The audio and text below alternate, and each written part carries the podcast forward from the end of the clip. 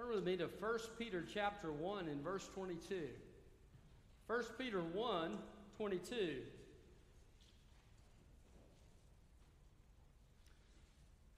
One of my professors shared with us one day um, about his father in law uh, who had gotten sick with cancer, and he, he was basically slowly wasting away. And he said he'd gone to see him, and he, was, he had to lift him up to help him, and he could actually feel his ribs uh, as he was lifting him up. And, and uh, he said it was just moving to him because he, he saw, despite what he was going through, he saw him with a smile on his face and with the joy of the Lord in his heart. And he said, I, I couldn't explain that in any other way than, than that he knew the Lord and had his joy. He was walking with him, he was walking in his power. And, uh, I, you know, I believe God wants us to be set apart. It's not that Christians can't show grief or Christians can't struggle, but God wants us to be set apart. That is, that we're different from the world. We face problems differently. We face uh, all of life uh, in a distinct way. Why? Because we have been touched by God's power. The Holy Spirit of God lives within us, and He has made a difference in our lives. Uh, God said in one place, Be holy, for I am holy. Uh, and so we need to be that ho- holy people of God so that we can not only through our actions and our behavior, but also through, uh, through our witness, can make known uh, what God is like uh, to other people who desperately need to know Him. Uh, and also, we need to be holy because being holy will make a difference in our lives. It will, it will cause us to walk in His joy. It will cause us to, to draw close to Him and be empowered by Him in, in, in a, a higher level in our lives. So important.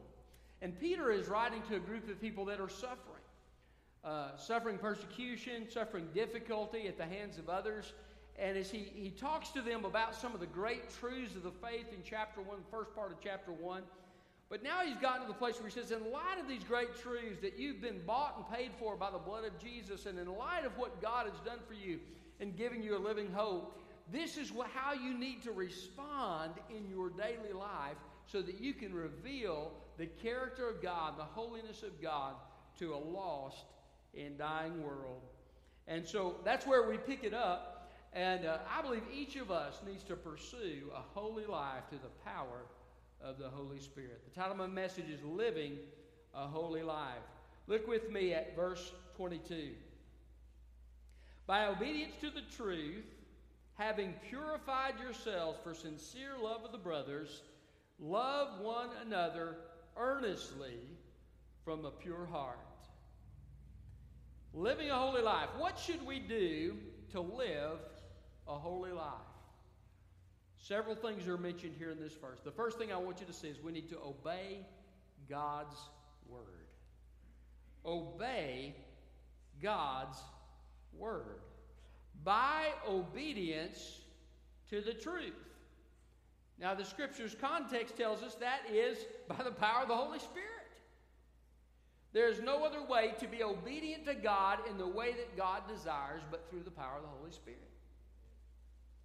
Uh, you and I can't just work up the Christian life. We can't just work up obedience. Why? Because the Bible says man looks on the outer appearance, but God looks on the heart. And so, in order to live the life of obedience that God desires, it has to come from the inside out. Now, we also take steps of outward obedience. That is part of obedience. Um, God called Abraham, go to a country I will show you. And the Bible says he showed his faith by doing what? And so Abraham went. And so he obeyed God. In obedience to God is the way that you develop a pure heart. Obedience to God in the power of the Holy Spirit is the way that you develop purity in your life. Uh, it's, and it's the way you develop love in your life. We're going to talk about those in a second. But obedience is so crucial. You say, well, Pastor, we're not saved by works, we're saved by faith. We're not earning our salvation, it's given to us as a gift. Yes, that's true. One of the great scriptures is Ephesians 2, uh, verses 8 and 9. Uh, for it is by grace you've been saved through faith, and that not of yourselves. It is the gift of God, not of works, lest any man should boast. But does anybody know the next verse? Next verse says, But we were saved because we are his workmanship, created in Christ Jesus unto good works, which God has prepared in advance for us to do. And so, why does God save us? He doesn't save us because of our good works. He saves us because the godly, perfect life of Christ lived in our behalf and his substitutionary death on the cross. But God saves us for the purpose of good works. Did you know God fashioned you in your mother's womb for his purpose? And that not only did he fashion you physically, and not only did he fashion your personality, but God, when you came to faith in Jesus Christ, made you a new creation in Christ. And He fashioned you yet again spiritually for His purpose. That's what He means by we are His workmanship. Literally, the word means the result of what He has done. Uh, you and I have been made for God's purpose. Isn't that an amazing thought? Amen. That's why obedience is so important. Because if God's purpose is to be carried out through His church, that means we've got to obey God in what He tells us to do. Well, what are we to obey? Well, first of all, the Word of God, the Scripture. The Scripture tells us how to live a life that honors God, how to live a life of morality, but also how to live a life of obedience and sharing our faith, and how to, to, to serve the church and the body of Christ and try to build each other up uh, in the work of, that we're doing. Uh, but we also obey God through the promptings of His Holy Spirit, who's come to live in us. And so He may lay upon your heart to do something for someone else, maybe to take them a meal or to pray for them or, or to share a word of encouragement, and you say yes and you're obedient to, to share as He leads you to share. You become an instrument of God. Uh, Paul said in one place, we have this treasure in earthen vessels that the power is of God and not of us. And so uh, we're the vessel, and God is the power within that vessel. And so as we allow Him, through our obedience, to live through us, we become a light and a ministry to other people. Have you ever known somebody who just was so in love with Jesus that when you spent time with them, you were encouraged spiritually? Um, have you ever known somebody who, who seem to be able to say the right thing to lift you up. Uh, have you ever known somebody who, um, through their life, was a ministry and a help to you in your spiritual life? Chances are those people were listening to God and being obedient to Him.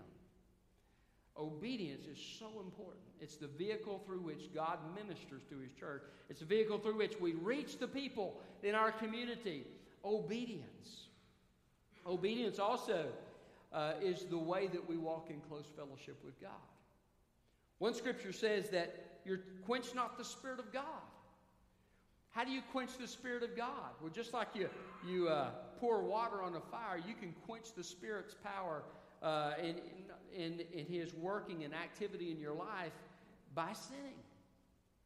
So uh, you confess that sin to God so that uh, your fellowship can be restored, and you ask the Spirit of God to fill you, and you live, let Him live through you, so that you can walk in close fellowship with God. But when you live in sin and you live in disobedience, you end up quenching the Spirit of God. What areas do we need to obey God? We need to obey God in what we think. You say, I didn't have, knew I had a choice in how I think. Well, yes, you do. I'm happy to tell you that today on the authority of God's word. Paul says, I take every thought captive to the obedience of Christ. Every thought. So you can choose to turn from that wrong way of thinking and to choose a right way of thinking, right? Um, there's one time a little girl was told by her dad to sit down. She didn't want to sit down, and she resisted. So finally, she sat down. And she crossed her arms like this, and she said, "I may be sitting down on the outside, but I'm standing on the inside." You know, a lot of times we're like that, right? In, in our hearts, we're not surrendered to God. But God wants us to be surrendered to Him in our thinking. That's actually an act of worship to God, to surrender to Him. What did Jesus say? I do nothing but what my Father tells me to do. Uh, Jesus was God Himself, he, he was God the Son. And yet He says, I do nothing but what my Father tells me to do. The words that I speak are from my Father. Every aspect of Jesus' life was lived in obedience to the Father. No other man in history has had the kind of effect and influence that Jesus Christ has had. And he did so through obedience to the Father. That's how important it is. So uh, you can replace those thoughts that you have with other thoughts. It could be a scripture that you quote, it could be uh, something else that you uh, maybe read or, or do. Uh, but you, you take those thoughts captive. Uh, you need to be obedient in your speech. Have you ever said something, and as you were having a discussion, maybe you had been close to God, walking with the Lord, and maybe, maybe you just had some devotions or something, and you begin to have this discussion, and all of a sudden it just feels like wet water is being put on your spiritual life as you have this discussion. And you begin to feel not quite right in your soul, and maybe you're having a gossip session. Or maybe you're running somebody else down. Or maybe you have a bad attitude. And, and, and all of a sudden, the Spirit of God that was living in you in freedom is being quenched through your words. So, obedience is so important in your word. Sometimes we think of obedience in just not doing the things that God tells us not to do. But obedience is also doing the things God tells us to do. And so we need to be obedient in both of those areas. So if you're sinning, stop, right? Or if God's told you to minister, minister. But be obedient in all these areas of your life. You say, well, how in the world can I do all that? How can I even keep track of all that? Well, probably we all sin in ways we don't even realize sometimes. But here's the good news the Bible says that we can walk in the Spirit and we will not fulfill the desire of the flesh. So that flesh, that old nature, we will not fulfill it if we're walking with Him. So uh, surrender your heart to God each morning when you come to Him in your quiet time. Ask Him to fill you with His Holy Spirit and ask Him to give you a heart of surrender. And then live out that surrender and obedience to His Word, what He shows you in your quiet time, uh, and in through His Spirit as He guides you throughout your day. Obedience is so important. Obey God's Word. There's no holiness without obedience. So obey. Uh, so, living a holy life, what should we do? First of all, obey God's word. Secondly, pursue God's purity. Pursue God's purity. By obedience to the truth, verse 22 says, having purified yourself from a pure heart, he says at the latter part of the verse, but having purified yourself, how do you purify yourself? Well, the word in Greek is interesting. It's in the perfect tense. It means you were purified and you continue to be purified. It's kind of the idea. Well, they were purified when they put their faith in Jesus Christ. That's the first step. Uh, we are positionally purified in Jesus Christ. But then, not only that, God begins a process of purifying us. He says earlier in chapter 1, you're kept by the power of God through faith. God keeps us and He works in our lives and He helps us grow in purity. But then we also have a role in that as well. So you can think of it as pursuing purity in your life. And one of the ways you pursue purity in your life is through obedience. But uh, purity. Jesus said, Blessed are the pure in heart, for they will see God. Do you want to have a close walk with God? Purity is part of it. And then, of course, we'll one day see him when we see Jesus face to face. How do you develop a pure heart? Well, have you ever heard garbage in, garbage out? When you fill your mind with every kind of filthy garbage, guess what's going to be in your thinking? Filthiness. If you fill your mind with all kinds of negative thoughts, guess what's going to be in your mind? Negativity. Uh, you know, what we input into our lives is so important. And guess what? The world is not inputting the right things into our minds. So, what do we have to do? We have to take action to put the right things in our minds. Right? What, is, uh, what does Romans say? Be not conformed to this world, but be transformed by the renewing of your mind. So, how do I renew my mind? Well, I renew my mind through God's Word. How can a young man keep his way pure, Psalms 119 says? By taking heed thereto according to your Word. So he says I, obedience is part of it, but also being in the Word of God. You need to be in the Word of God. You need to be inputting God's mindset, God's way of thinking. You need to be transformed rather than conformed. Isn't it amazing how so many people in churches across our country think just like the world? They make their decisions just like the world. They dress just like the world. They act just like people act in the world. They say the same things people say in the world. Uh, their lifestyle, aside from the fact that they come to church on Sunday morning or maybe other times in the week, the, the only thing that would distinguish them uh, from somebody in the world is that they come to church. That should not be the case in a Christian's life. God wants us to be pure in heart. And the only way that you can do that is through God's Word and through the power of God's Spirit. Um, taking your thoughts captive is such an important idea. Um, did you know the enemy? I, I believe that not every thought that you have comes from God. Did you know that? You can have a thought. Some of you are still thinking about what your parents said years ago or what some friend said to you that hurt you years ago. You need to forgive them for that. But, but some, we, we remember things that other people say, don't we? Sometimes the enemy can put a thought in your mind. Uh, when, when you begin to think something you would normally think, guess what? Could be the enemy. Or it may be something you normally think because the devil has a stronghold in your life. When the Word of God begins to convict you of something that you're thinking and something, some impure thing in your life, uh, you need to confess that as sin and you need to ask God to cleanse you.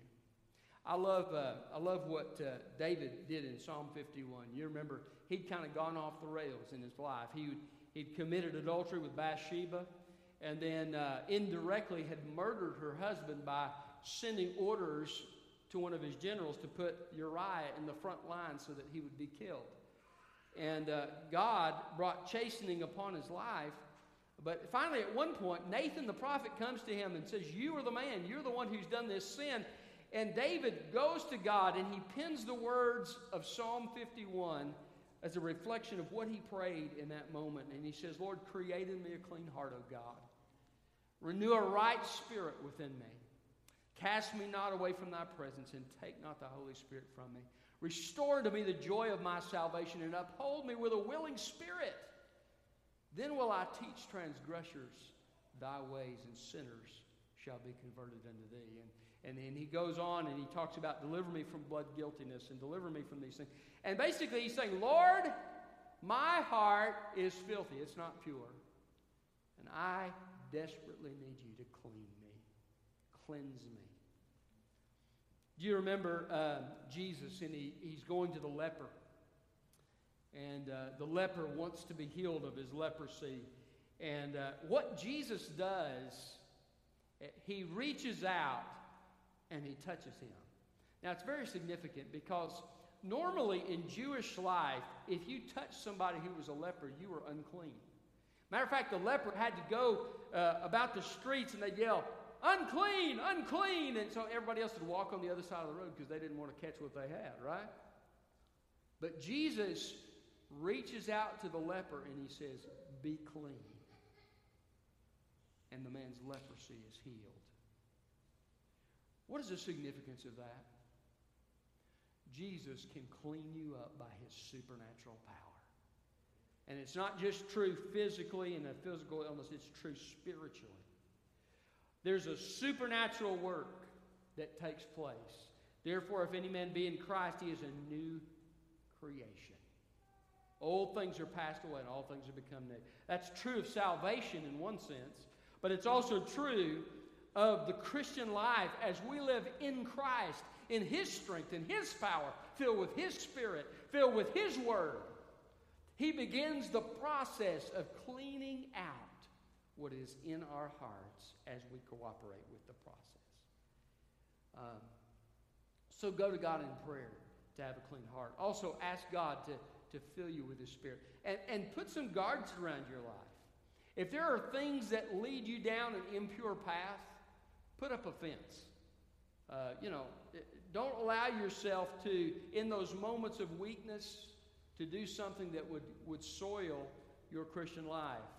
Um, I, I've, I got this handout that I had put in my, in my prayer notebook, and it's about the different things the enemy tries to do and his, his deceiving work and his accusing work. And, but one of them is his defiling work. And what the devil wants to do in your life and in mine is to try to defile us and to try to lead us down a wrong path that will pollute us spiritually. And, and to live a pure life, to pursue God's purity, means to set up those guards in my life, but also to sometimes say, in the name of Jesus Christ, leave this room, or leave this house, or leave this car, whatever it might be. And to, to address the enemy, because guess what? He is the enemy of our souls. One scripture says, Beware of fleshly lust, which war against your souls. So, these things that would bring impurity, we're to, we're to watch out for those. Be filled with the Spirit, be in God's Word, uh, be asking God to create in me, Lord, a clean heart. And uh, God delights to answer that prayer. Pursue God's purity. One thing God says is, You will seek me and find me when you seek me with all your heart. Sometimes we don't pursue purity the way that we should because in our hearts we really don't want to be pure. In our hearts we're torn. Uh, James says a double minded man is unstable in all his ways. Sometimes we just need to confess to God, Lord, I'm double minded. On the one hand, I want to serve you, but on the other hand, I want to do the things of this world. And God, I'm torn, I'm double minded. I need you to cleanse me of this and, and give me a heart that's fully devoted to you. And what will happen as you genuinely pray that and seek, seek God in that way, God will begin to change your heart so that you can have a single heart towards serving Him.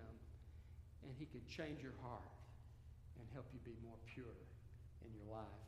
Be careful. I, you know, I'm not going to tell you what you can and can't see in the movie theater, what you can and can't watch on television, what you can and can't listen to on the radio, okay? I don't want to be a legalist. But I'll tell you this be careful with that. Because what you continually expose yourself, what you read, all of these things, what you continually expose yourself, it will affect you in your spiritual life. Billy Graham says, I don't watch anything that takes the edge off of my relationship with God. I believe that's one of the reasons he's been used in such a mighty way. He has pursued purity in his life.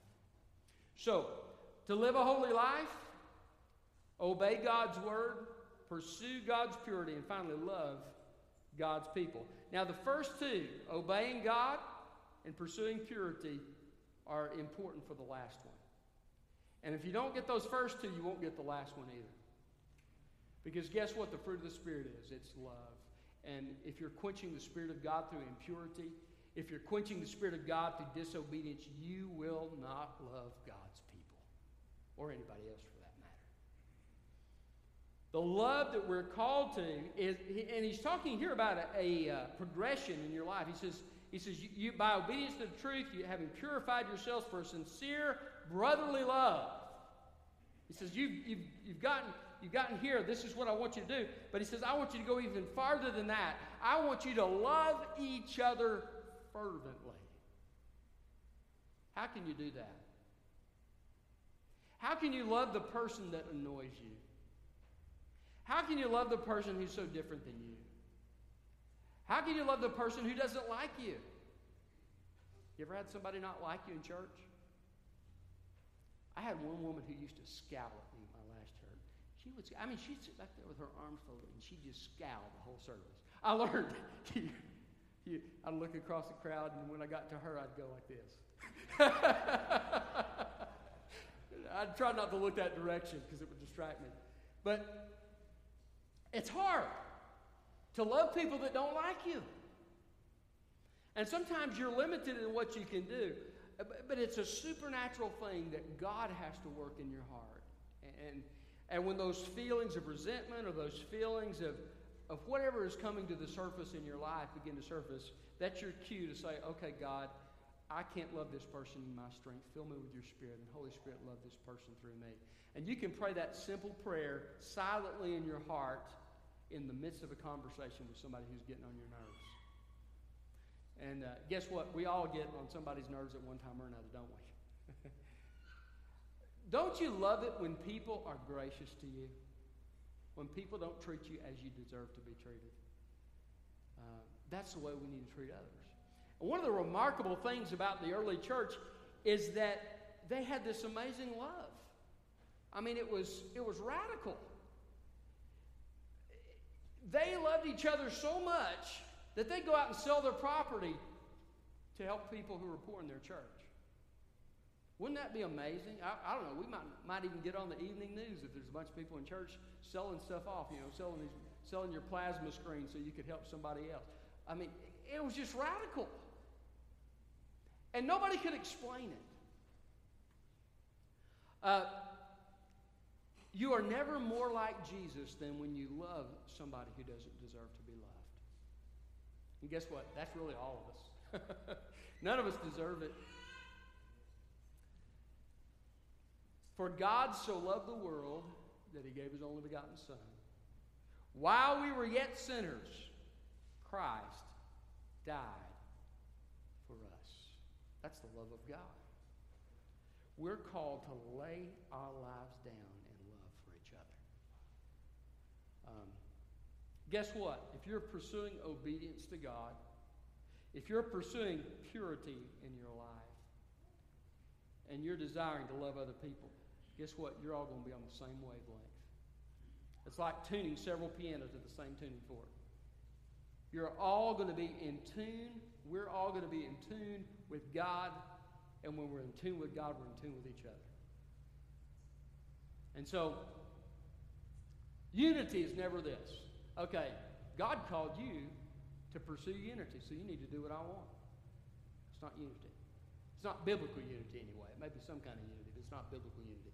Biblical unity is when we all say, Lord, we want to surrender our hearts and our lives to your purpose. We want to be obedient to you. That is the chief desire of our heart. Lord, we want to live pure lives. We want to live holy lives. We want to please you. And God, by your grace, we want to love each other. When that's our hearts, guess what happens? Unity just takes place naturally because we're all in tune with Him. So, what is love? What is Christian love about? Well, it's about, it's not about getting what I want, right?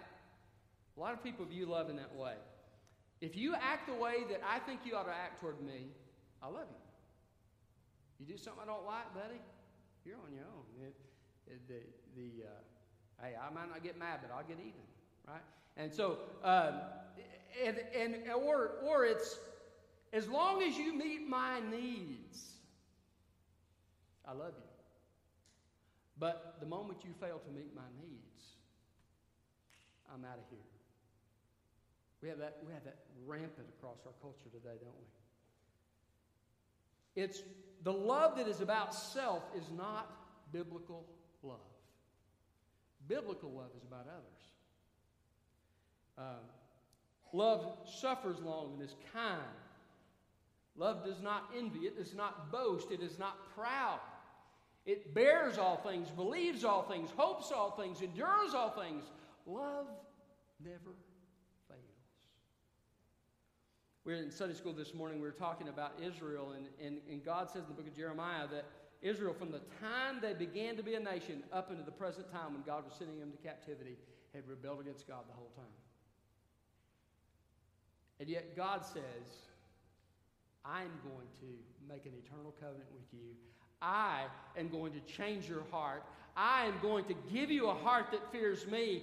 God says, despite the fact that you don't deserve it and you've given me nothing but rebellion and nothing but pain, I'm reaching out to you to change your heart and to make you new. And I'm going to restore you to this land. And he says this with all my heart and all my soul. That's the love of God. That's the love that we're called to. And, none of us can do it without Him. But as you obey God, as you pursue purity in your life, and as you ask the Holy Spirit to love other people through you, He'll do that. And, and God will use you. Uh, I remember one time I, I talked to this man. He was, uh, I worked in the military with him. He was actually over me. He was a sergeant over me. And uh, I asked him where he went to church, and he, he exploded. We can't talk about that if we're going to be friends. He told me that. I said, okay. And so I dropped it, and uh, we began to pray for him, and God began to work on his heart, and he began to ask me questions. But you ever think about this? What would have happened if I'd have just written him off? I said, well, that's the way you want to act, buddy. I don't care whether you're saved or not. You see, love is what opens the door to somebody's heart. And as we pray for people who are not open to us, or we pray to people who, who or pray for people who uh, do things against us that are not right, God can use us to be a vehicle of making a difference in that person's life. And uh, God began to work in his heart, and, and God worked to change. I don't know if he's been saved, but I do know this: he was under a whole lot of conviction, and we were having long discussions about Jesus before it was over. Uh, God can use your, your heart of love if you're, if you're willing to let Him use you. Um, it, it, love involves forgiving people for offenses. Some people will never know the joy of the Christian life, will never know a holy life because they're unwilling to forgive somebody that's wronged them. And you say, you know, well, you don't know what that person did to me. Well, um, the scripture says that God has forgiven us for so much more than we could ever forgive somebody else. Um, w- regardless of what they've done, God gives us the power through the Holy Spirit to forgive them, and it's a choice of the will that we make to cancel that debt that that person has given, uh, has committed against us, uh, so that we can love them the way we should. Um, doesn't necessarily mean that you trust them. You may have to take some measures to protect yourself, but you forgive them. So, uh, living a holy life, obey God's word, pursue God's purity, and love God's people. It's a supernatural life that God calls us to. You say, well, this sounds very simple, Pastor. It is very simple. It's not complicated. It's hard to do, but it's not complicated. Why have a message like this? Well, because we're called to a supernatural mission. We're called to a supernatural work. And you can't do supernatural uh, missions and you can't do supernatural work without a supernatural God having freedom to work in your heart. And the only way that happens is by living a holy life. Maybe simple, but it is so important. So let me encourage you. And, you know, let, me say this too. Let me not give you the impression that I've always done the right thing because I haven't. There have been times I've gotten mad at a lost person. There have been times I've blown it in my Christian life. I, more times than I could count. Okay, let's just be real. But why pursue purity? Well, because in those times where we're walking with God in the way He desires, His hand can be upon us. And, and uh, I, I, thank God for His mercy. It's new every morning. I thank Him for His grace. But I also thank, thank Him for challenging us to purity because uh, I tell you what, I want all of the Lord that I can have. I want everything that He has for me, and I don't want anything held back. Uh, and so, as we live a holy life and we grow in that, God is able to give more and more of His blessing and power to our lives. And so, let's pray. Father, thank you for this, this word.